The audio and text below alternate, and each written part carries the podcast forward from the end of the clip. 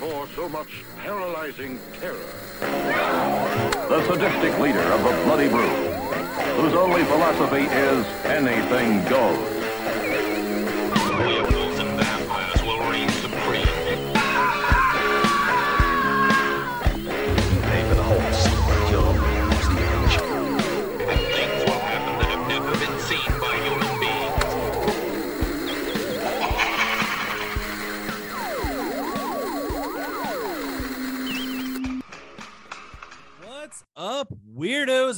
Welcome to the Weirdoverse. I am JD Ross, your guide through the unusual, through the strange, through the weird. And you are listening to Weird Wide, possibly the weirdest podcast you've listened to today. But I don't know. I can't possibly know that, can I? So today we are jumping right into today's topic. Uh, we're going to be looking at a really weird time in history, a time where there was a lot at stake for artists, uh, a time where there was a lot at stake for free expression. Uh, we are talking about a time when a bunch of ladies from Washington, D.C. decided to take on the music industry and were stopped by some very unlikely heroes. Today, we're going to be talking about the PMRC and their battle with heavy metal. So, the PMRC formed in 1985 and was led by Tipper Gore.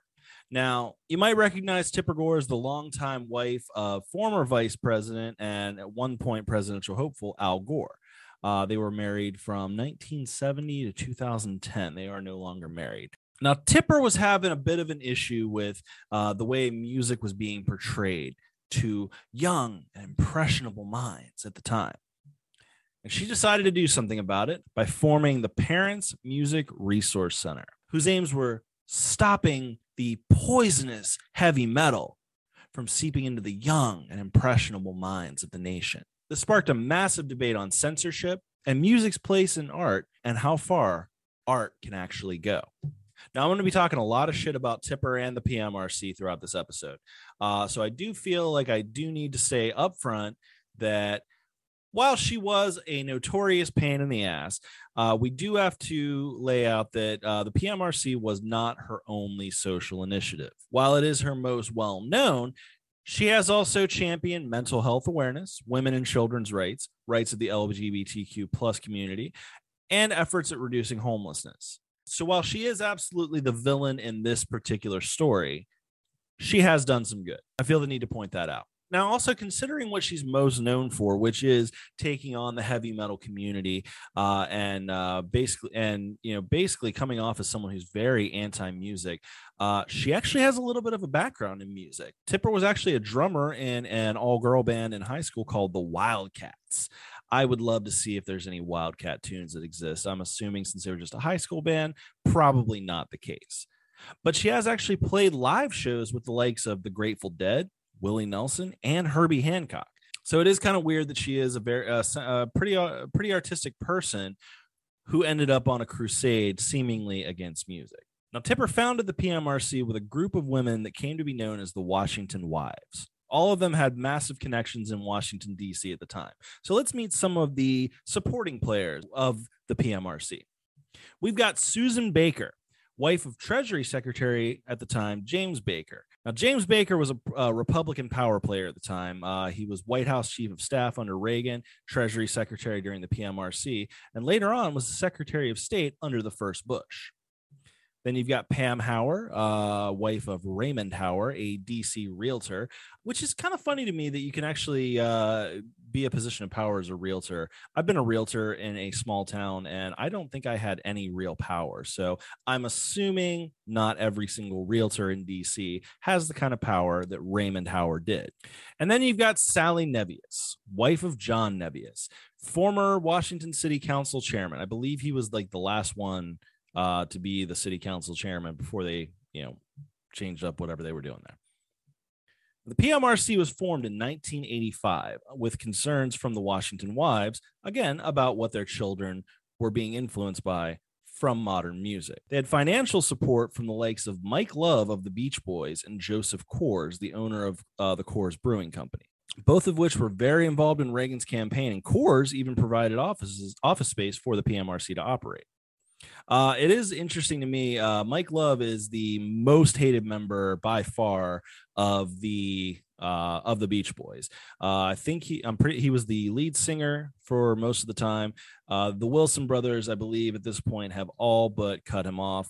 Mike Love is a notorious asshole, so it doesn't entirely surprise me considering how much he was involved with the Reagan administration and how much he's known to be just a massive pain in the ass doesn't surprise me that he fund that he helped fund this organization. Now, Joseph Coors, uh, he was the owner of the time, like I said, of the uh, Coors Brewing Company. That's the Silver Bullet. That's the ones that, uh, that's the ones where uh, you put your shit in the uh, fridge and it lets you know when the snowy mountains start to turn white that it's cold. There's probably a lot we could cover on uh, the Coors family.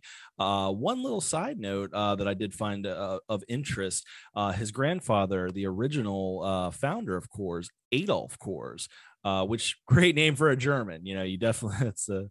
Uh, I don't feel like there's ever. I don't feel like any case of a German being named Adolf is ever a good thing anymore. He actually has a mild connection to my old stomping grounds. I grew up in the Virginia Beach area, and Adolf, uh, he nobody's totally sure he either jumped or was pushed or just fell from the sixth floor of the Cavalier Hotel in Virginia Beach. So weird little connection there. Now, after the PMRC formed, they immediately got to work and they did have a bit of an agenda.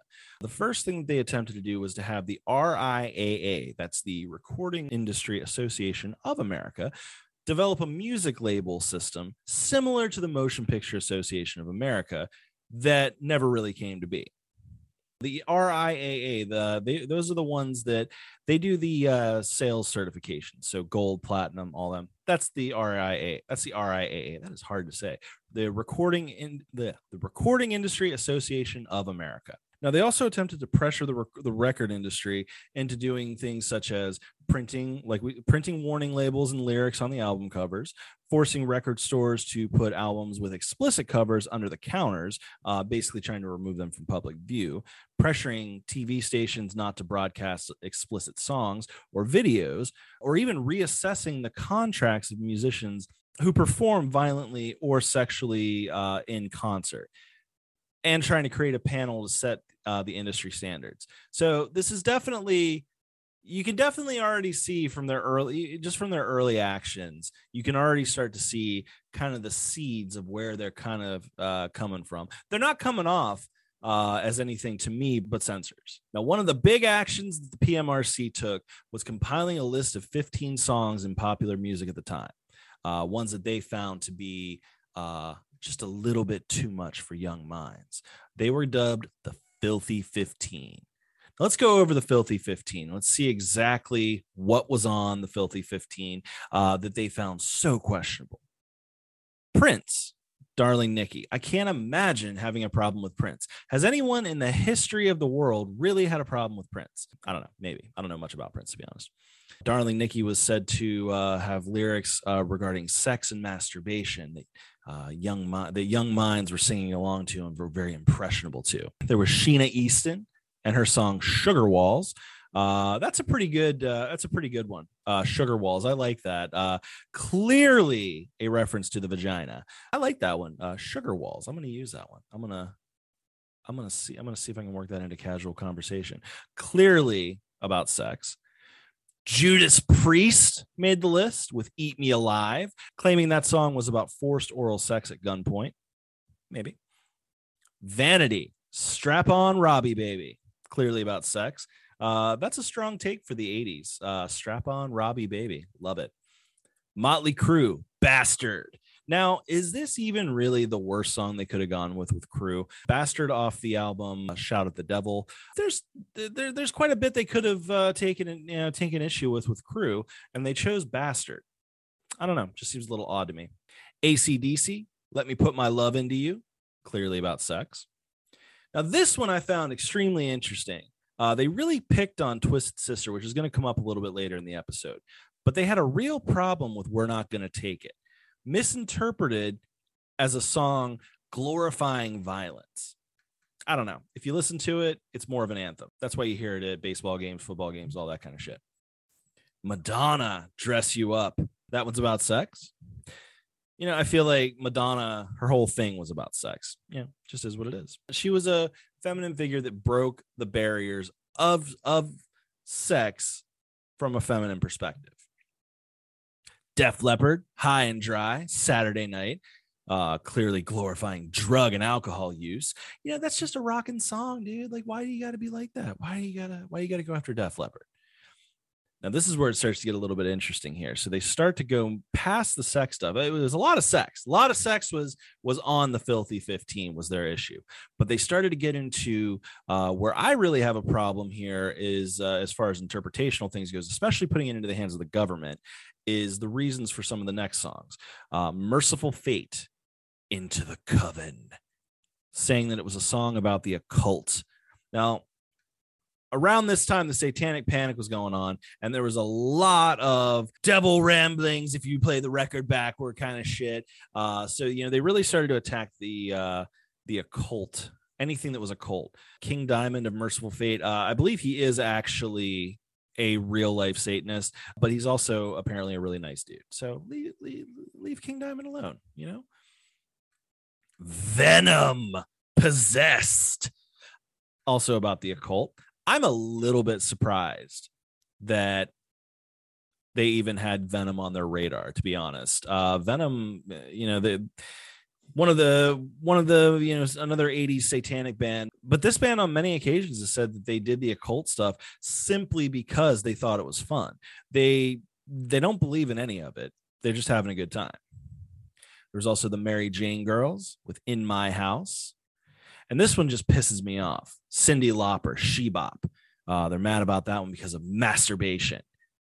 I won't have anyone talking shit negatively about Cyndi Lauper. Cyndi Lauper was my first crush. I've always loved Cyndi Lauper. So Tipper can fuck off. Now, the one song on this list that probably, maybe they have a little bit of a point here is a song by a band called Wasp called Animal fuck like a beast. Hell yeah.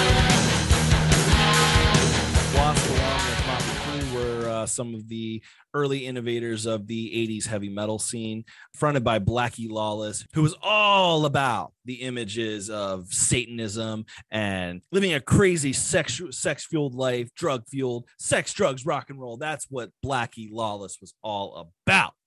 Now, it just so happens that uh, we do actually have a special guest here with us in the studio. We've got Blackie Lawless to set the record straight about his song, Animal, Fuck Like a Beast.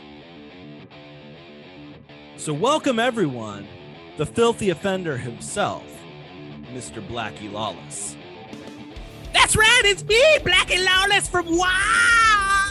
All right, so Blackie, some of your colleagues have said that there are cases of misinterpretation in, in song lyrics. Uh, do you think this could be a case for you as well? Oh, of course! We always try to come from a place of deep artistic expression when writing, and I feel like this was definitely accomplished. Okay, so then your song, Animal, Fuck Like a Beast, what is it actually about? Well, you know, I really wanted to get into the beast because to truly understand the beast, you really need to get right up inside the beast to fuck like a beast. I don't really know how else to say this, uh, but it sounds like from what you're saying, your song is less about fucking like a beast and more like fucking a beast. Mr. Lawless, is this song about bestiality? You know, art is really about interpretation. Like, what is the beast? Is it a sheep? Or maybe a goose? Perhaps a Yellowstone bison on the prowl? I'm going to be honest, Mr. Lawless. Tipper may have been right about this one. Well, again, art is about interpretation.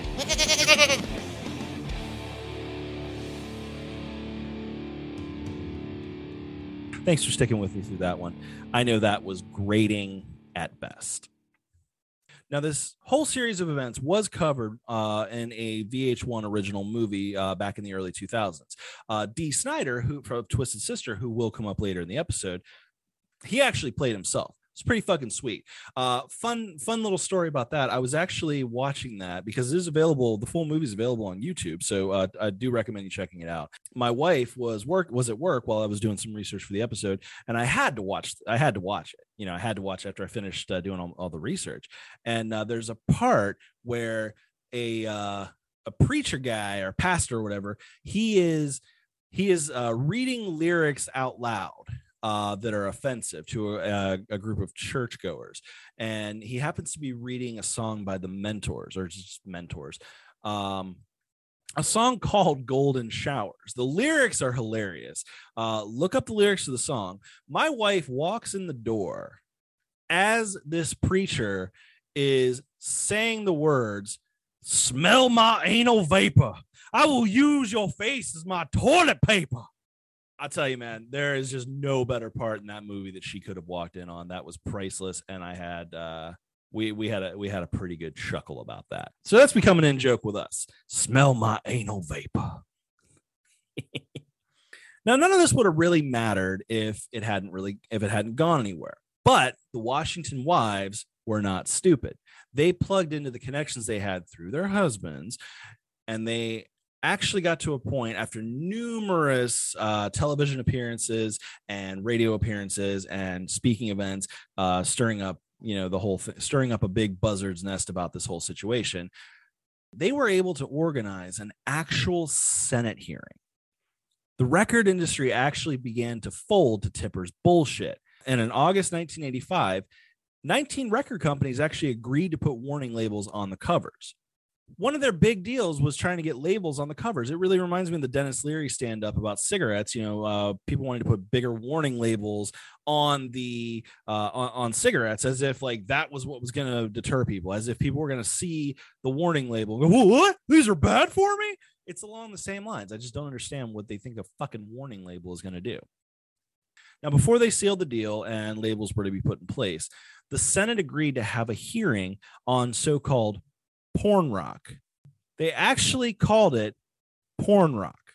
Like I just uh you know th- this is what this is what politicians do. They waste your fucking time over shit that really should come down to uh you know as far as what they were aiming for it should really come down to the parents. Uh it's as a parent it's your job to fucking uh figure out to to monitor your kids and what they're taking in and what they're what they're absorbing you know, they were wasting their time with this shit in 1985. The, the AIDS epidemic was going strong. You know, the Unabomber had already started doing his thing. You know, there are bigger things to worry about. Fuck, new Coke happened in 1985. You know, there were bigger fucking problems. But sure, let's focus on porn rock. Now, the hearing on porn rock was held on September 19th, 1985. Now let's get into somebody who wasn't part of the PMRC, but was definitely an ally. Senator Paula Hawkins. Uh, Senator Paula Hawkins uh, looks like the most obnoxious school marm type you've ever seen, like right out of central casting. Uh, she was a senator from, I believe, Florida. She had the big poofy hair. She, you know, talked. It was you know, clear that her whole thing was from a very churchy perspective. Not somebody you want to put in charge of this kind of thing. During the hearing, Hawkins held up three separate album covers Def Leppard's Pyromania, claiming violence. You know, with the uh, set fire to the building, set fire to the building. That clearly telling the children, set fire to the building. WOW by Wendy O. Williams. Uh, if you don't know who Wendy O. Williams is, she is basically the uh, female equivalent of Lemmy from Motorhead.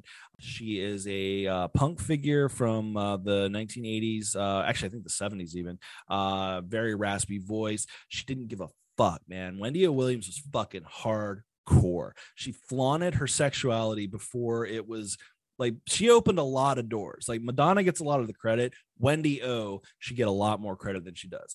Wendy is fucking awesome. Rest in peace. And of course, the final album that Hawkins held up was Wasp's self-titled debut album featuring Animal Fuck Like a Beast.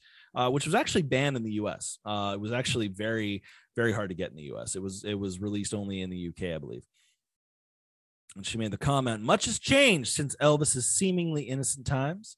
Subtleties, suggestions, and innuendo have given way to overt expressions and descriptions of often violent sexual acts, drug taking, and flirtations with the occult.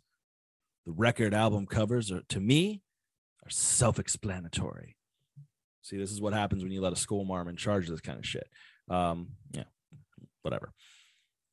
Now, along with holding up the album covers, she also played two music videos. One, Van Halen, Hot for Teacher. Oh, they had a problem with that one because because you know you can't have kids kids in school uh you know like you can't you can't have scenes of, of kids in school where where uh, all of a sudden there's a hot teacher you know can't have can't can't can't can't can't even teach the kids about sex we can't be talking about this kind of thing even though it's a very relatable song i mean i feel like most people if not all people have had throughout their school career or throughout their time in school at least one teacher they had the hots for i had a spanish teacher that i had the massive hots for uh it is what it is you know people get hot for teachers. They were speaking to the kids. The other video that she played was Twisted Sister. We're not going to take it. They really had a problem with Twisted Sister. Susan Baker was up next. Again, they all just seem like the uh, the most obnoxious church ladies ever. Like it, the whole thing comes off like just a bunch of fucking local church ladies, like a bunch of old biddies just got together and just just just had a fucking bitch fit about things. The only difference is they had actual power. Susan Baker tried to literally blame teen suicide and teen pregnancy on rock music. They love blaming uh, Ozzy and ACDC. Uh, Ozzy's song "Suicide Solution" came up. Uh, one of the most misunderstood songs in the history of music. I feel. Um, it's been stated, you know, it, it's been blamed for a lot of things a lot of times, but the the thing is is the song is not about suicide it doesn't glorify suicide the song is actually about acdc singer bon scott who drank himself to death and the song was a tribute from ozzy to his his late friend ozzy you know obviously uh, playing with black sabbath and then his solo career has been friends with pretty much everyone in the you know rock and metal industry and you know he was very close with bon scott and the song was a tribute to his friend you know, it's just because the word suicide is in the title. People just love to blame Ozzy for shit. And I think that's fucking horseshit. Brought a bunch, a bunch of other stuffy old suit motherfuckers. They all look half dead. Uh, the one guy is all, uh, you know, rock music doesn't appeal to me at all, uh, but it does appeal to my, my children and my grandchildren. It's like no one gives a fuck what you think, Grandpa. Like it's, a problem I still have with politics. Of like, you know, this is like you got people that are going to be dead in the next five years. Some of them were um, dead within the next five years. And they're imposing this will like, why don't you step down? Why don't you let some younger blood in there? Because other people are going to have to deal with the consequences of your actions. I don't fucking care for it. And the uh, more ironic thing is, he goes on to say, I find it difficult to impose my beliefs on others uh, just because I don't agree with it, which is hilarious because you're literally holding a congressional hearing trying to do just that. Kids did not, and still to this day, do not want to be told what to do and what to think by ha- some half dead grandpa who happens to have some kind of political power. It's not right. That's why they're rebelling in the first place. Now they all go back to throughout now throughout the hearing, they all go back to having free speech, but also kind of not. Paula Hawkins literally saying at one point, no one has the right to poison our children. Get fucked. Now, this is where we meet our heroes of the story. Three very unlikely uh, musicians who allied together to stop the tyranny that was the PMRC and this fucking kangaroo court who was trying to uh, who who was moving who was moving faster and faster towards censorship. Let's meet a few of them right now. Frank Zappa, Frank Zappa, uh, he is, uh, you know, he's one of those kind of people. Okay, now here's the thing. I've never really, I can even admit, I've never really been super into Zappa's music, but like Zappa as an, an entertainer, as an icon, as a person, uh, he, he's an absolute icon in the history of music and, and American culture. It's really not uh it's not every day that like a song like a song like uh let's take uh, for example uh let's take Smoke on the Water. Smoke on the Water directly references Frank Zappa and his band The Mothers of Invention. Uh it's not every day that a song that everyone in the entire fucking world knows just it just gets just gets name dropped like that. Frank Zappa was a living legend. We also had Dee Snider. Uh, love Dee. Dee is a fucking D, Dee is a still living god. Uh, the frontman of Twisted Sister, all around good dude. Everyone loves Dee Snider. And then the most unlikely of the bunch, John Denver, the guy who did the uh, Rocky Mountain High song. Uh, he also did well, well, he, he did a bunch of uh, country songs. He was like kind of the the nice country boy.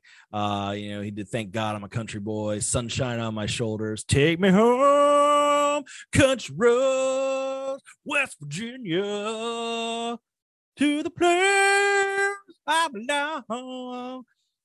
I don't care for John John Denver's music that much, but again, with what he did, with what he managed to pull off in this whole situation, love me some John Denver. Now it was Zappa that started out. Now Frank came out with some extremely obvious things, like referencing the Wasp album where Blackie Lawless has a buzzsaw between his legs, saying things like a buzz saw blade between a guy's legs is probably a good indication that this isn't for little Johnny. Uh, making a great point for the responsibility that the responsibility falls to the parents to keep questionable things away from their kids, not Congress, not society, no way, shape, or form. Now Zappa did also uh, have a little bit of uh, another personal agenda. He uh, he threw in uh, there was uh, it was a I, I didn't look too far into. There was a tax that they were trying to impose. He also had some th- thoughts about that that they were trying to uh, kind of ram that through with this whole thing. You know, he might have been right. I don't I don't know. I didn't I didn't look into that part. He also pointed out in reference to uh, a lot of the churchy shit and uh, keeping their kids, uh, keeping keeping th- thoughts and, and things away from children. That not all parents want to keep their kids ignorant. That's why Zappa's got four awesome adult kids now.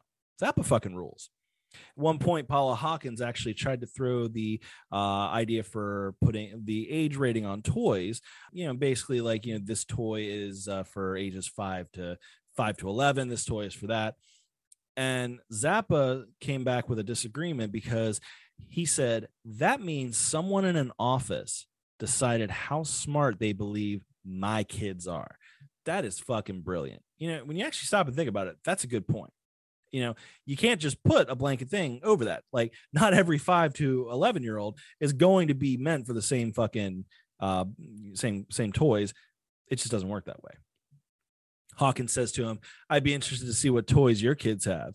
And Frank, ever the rock star, comes back with, Come on over to the house. I'll show them to you. It was actually pretty funny. I did watch some of the uh, some of the hearing. It's available on like cspan.com. Some of it's available on YouTube. Uh, to see Paula Hawkins' face when he said that was pretty priceless. Now, unexpected hero John Denver comes out next. Now, a lot of people were actually not sure what side of this he was going to land on. With his squeaky clean image, a lot of people actually thought he was going to side for the PMRC. But Denver came out and shocked everyone. He discussed being opposed to censorship of any kind because the people in charge of censorship very often misinterpret the content. And he brought up his song, Rocky Mountain High, and how a lot of radio stations actually refused to play the song because it had been labeled as a drug song and banned from several radio stations. He's quoted in this hearing as saying, This was decided by people who had never seen or been to the Rocky Mountains and had never experienced the elation, celebration of life, or the joy of living that one feels when they observe something as wondrous as the Perseid meteor shower on a moonless, cloudless night when there are so many stars that you have a shadow from the starlight out camping with your best friends, introducing them to one of nature's most spectacular light shows for the first time. Obviously, a clear case of misinterpretation. What assurance do I have that a national panel would make any better judgment? Fuck yeah, John fucking Denver. John fucking Denver. Like I said, not necessarily my cup of tea, but I will go to the grave respecting the eloquence and artistry and expression that that man had. I mean, to come out and and be able to express your song, your your your music in such a way, oh, just beautiful. It's it's actually it's breathtaking. It will give, it gives me chills. It gave me chills when I watched the footage of it. Now, he went on to say that the suppression of the people begins with the suppression of the spoken word and reference literally the Nazis and their book burnings. This actually caused one or two uh, senators to walk out of the hearing, saying that that which is denied becomes most interesting. Literally making something of a forbidden fruit argument that the kids are trying, that the very kids are trying to protect against will go out of their way to seek and obtain. The problem has to do with the willingness of parents. John Denver was absolutely 100% ahead of his time in his thinking, uh, in my personal opinion. Uh, a lot of people, like I said, expected him to side with the PMRC. He ended with saying about how you can tell a lot by what the children are thinking, by what music they surround themselves with.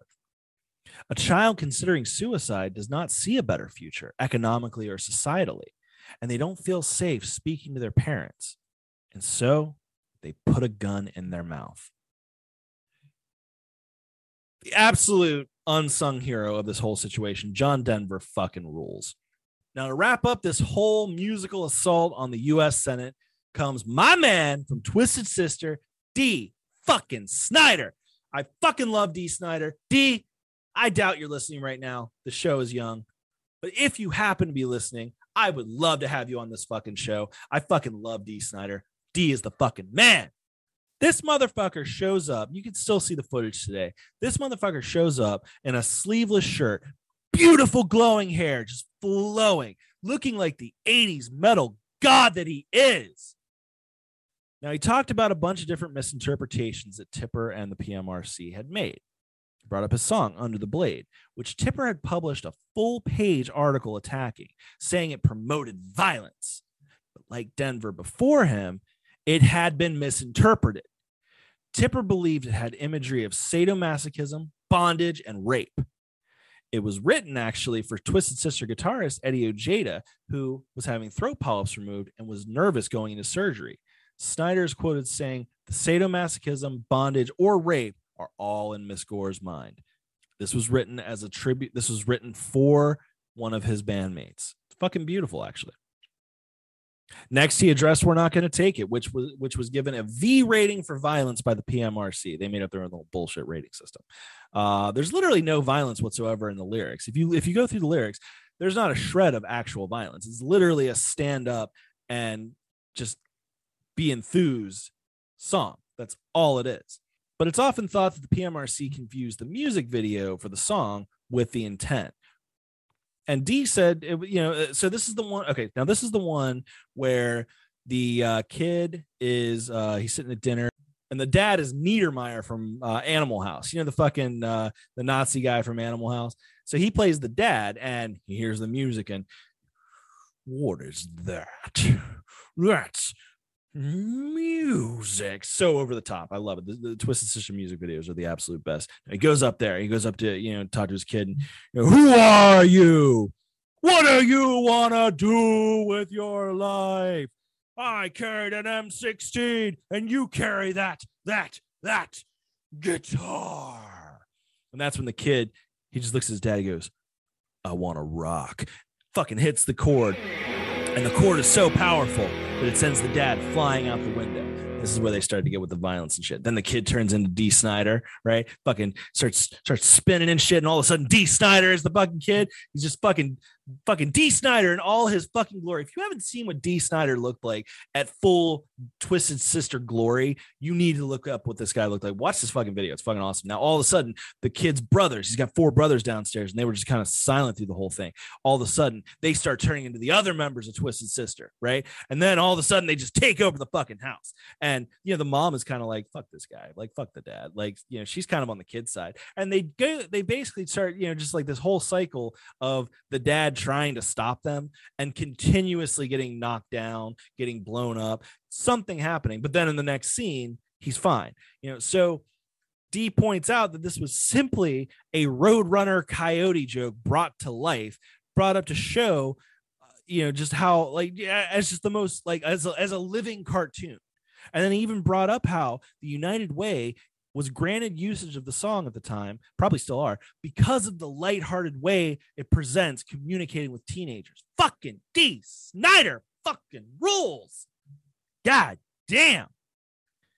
Now, he also brought up how Tipper had lied, saying that she had seen Twisted Sister t shirts featuring a woman spread eagle and handcuffed. But Dee pointed out that Twisted Sister had never produced or sold such a t shirt, and the band had always taken great pains to avoid sexism in their merchandise, live shows, and personal lives.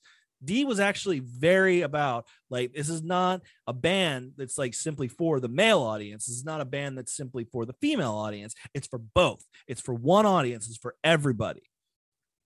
He said that Tipper had been slanderous because, like I said, the rock was for everybody. And he said, as a parent, it's his job and his wife's job to monitor what their children consume. It comes down to parental responsibility alone. Dee absolutely destroyed these stuffy fucks with nothing more than eloquent common sense. Now, at one point, one of the senators actually came back and uh, tried to say that Dee had attacked Senator Gore's wife, you know, because uh, Al Gore was on the fucking panel, which is ridiculous. You know, uh, fucking unbiased panel, my ass. You know, when you got your fucking, when you got your husband, it's not unbiased. It's not unbiased at all.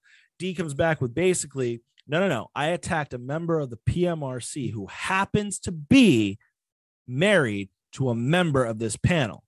Funny how that works out. Fucking Dee is the man. now, despite this incredibly eloquent and brutal assault against the Senate on November 1st, 1985, before the before the hearings were even over, despite, like I said, the outstanding statements by Zappa, Denver, and Snider, the industry caved.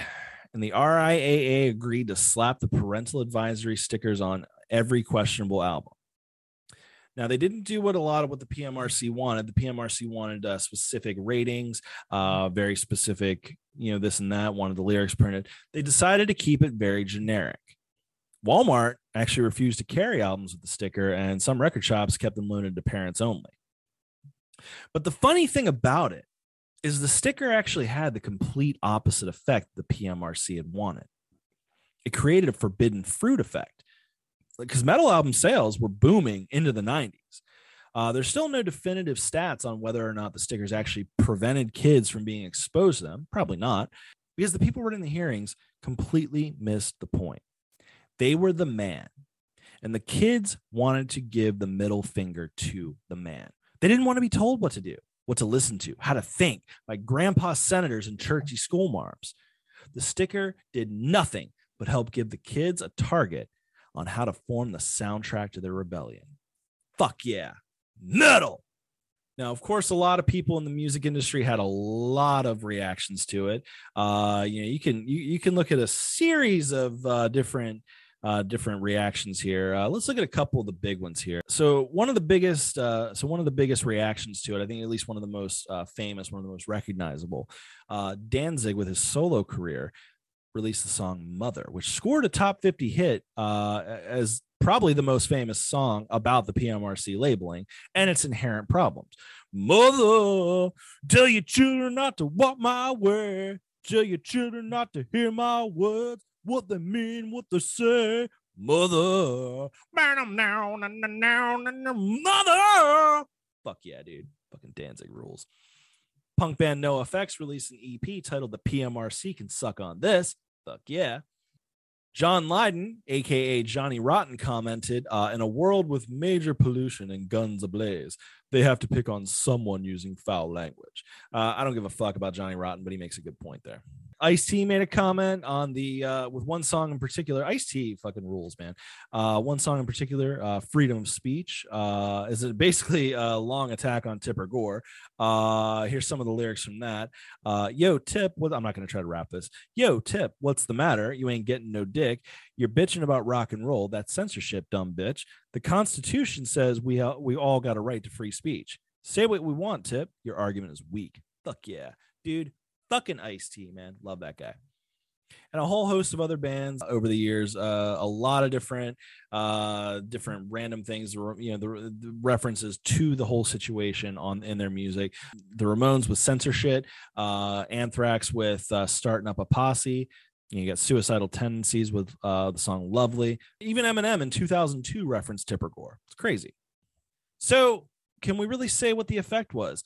The Washington Wives attempted censorship and it seems like it backfired. And the kid said, fuck you. I fucking love it. That's fucking metal. That's the spirit of the whole thing. Standing up to the man, not backing down. Fuck the politicians. Fuck the politicians. And I'm glad they put the label on it. And I'm glad it fucking backfired. Only for that reason. I'm glad that it backfired and made the kids want it even more. Fuck yes. So I want to know what you think at home. Let me know your thoughts. Send me an email at weirdwidepodcast at gmail.com. You can find me on TikTok. You can find me on Instagram as Dudist Weirdo. Uh, if you're listening to the show, give us a five star rating on uh, Apple iTunes. Uh, if you're watching on YouTube, give us give us a like, follow us, fucking leave a comment. I want to hear what you fucking have to say. What do you have to say? Tell me your thoughts. Tune in next week for another installment of Strangers. And until then, keep it weird.